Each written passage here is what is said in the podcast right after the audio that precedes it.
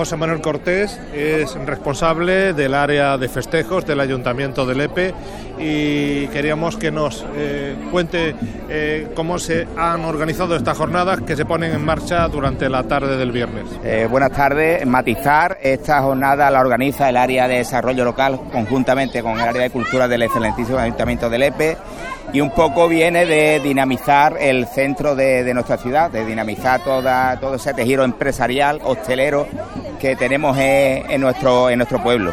De ahí que se crea hace 10 años, eh, bueno, contando con la pandemia, 12 años, se crean estas jornadas templarias eh, que popularmente se conoce como la Feria Medieval de, de Lepe. Ah, ah, como todo ha tenido un paréntesis, los años de, del COVID que no se pudo realizar, ¿no? Efectivamente, sí es verdad que, vengo andando por la calle Alonso hacia abajo hasta esta explanada del antiguo campo municipal de deporte y es increíble la gente, la participación, la gente se han, se han hecho a la calle, la, la gente han hecho suya esta, esta feria y la verdad que contentísimo porque al final el, fin era ese, dinamizar... Eh, todo el tejido empresarial de nuestro pueblo y creo que lo vamos a conseguir durante este fin de semana.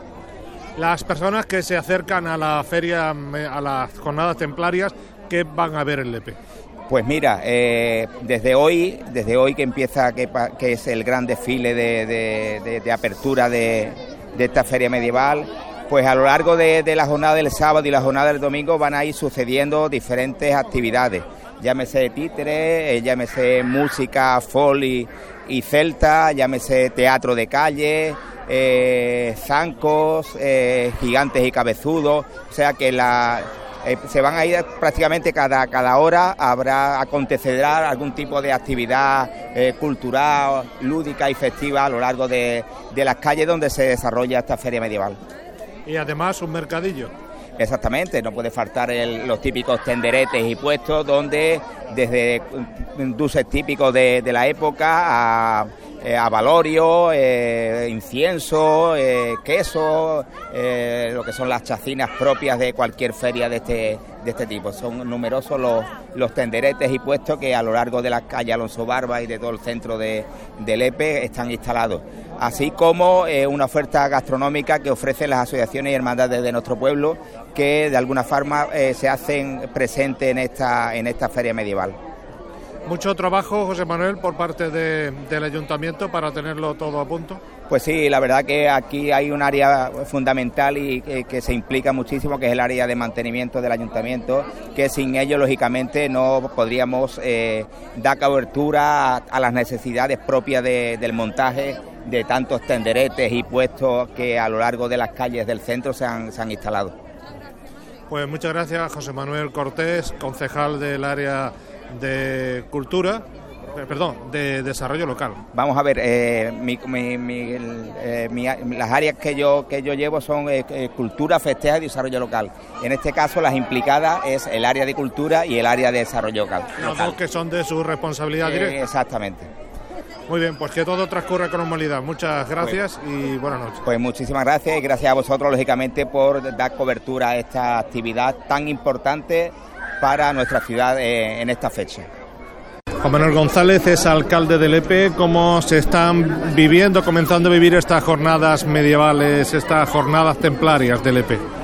Pues con muchas expectativas, ya estamos viendo cómo se está llenando este paseo del Pilar de, gente y además de gente transformada, eh, configurada para la ocasión y vestida con los trajes de, época.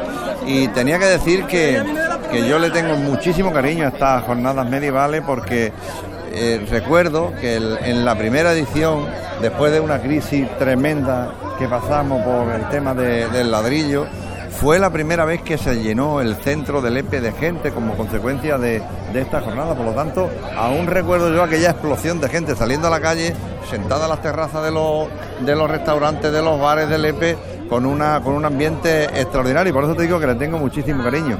De ahí que eh, hayamos continuado y, vaya teniendo ya, esta es su décima edición, vaya teniendo ya un arraigo importante. Y todo lo que conlleva arraigo, todo lo que lleva señorío y tradición, pues se le coge mucho cariño. Y con eso, con esa eh, expectación y con esa sintonía y, con este con esta ilusión lo, esperamos y la cogemos.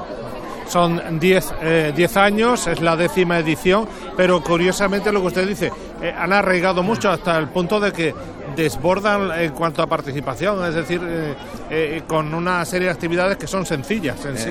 Bueno, tampoco hace falta mucho, un poquito de imaginación, trabajo por parte de, del equipo de desarrollo local, Cinta que hace un trabajo extraordinario, Cinta Platero, el resto de trabajadores, el concejal que este año es nuevo, José Manuel Cortés, por lo tanto hay que perdonarle todavía, este año ir aprendiendo para el año que viene por de, eh, e ir innovando, en definitiva eh, como decía, eres una cosa que se le tiene muchísimo cariño, que la gente lo ha aceptado muy bien y que ya forma parte del calendario festivo de, nuestra ciudad como un lugar preferente, no quizá la fiesta más importante, pero sí una, una fiesta que, que se está que, que ha llegado para quedarse.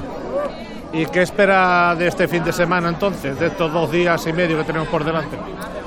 Bueno, pues lo que espero es la participación de, la gente, como estáis viendo, de los diferentes colectivos también ya aportan, las familias, como decíamos en el medievo, eh, aportan su, su asistencia, su ataviaje de la época, su transformación, como también decía con anterioridad, y lo que espero es que, en primer lugar, sirva de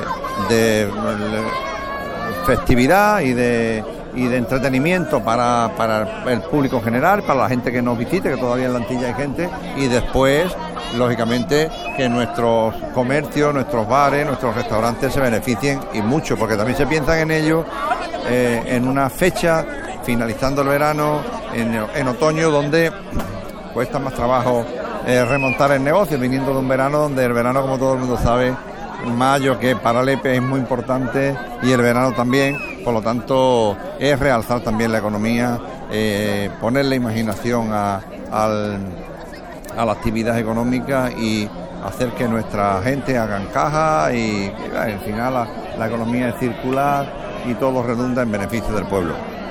Muchas gracias, alcalde. Muy bien, a vosotros.